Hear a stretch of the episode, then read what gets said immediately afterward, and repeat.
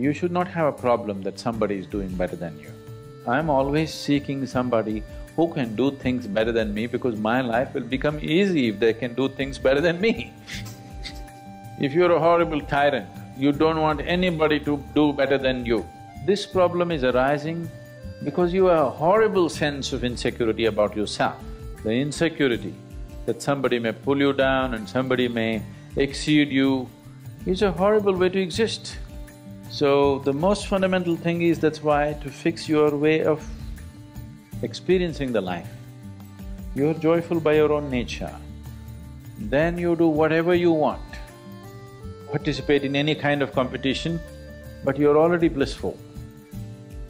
Now you'll do the best you can.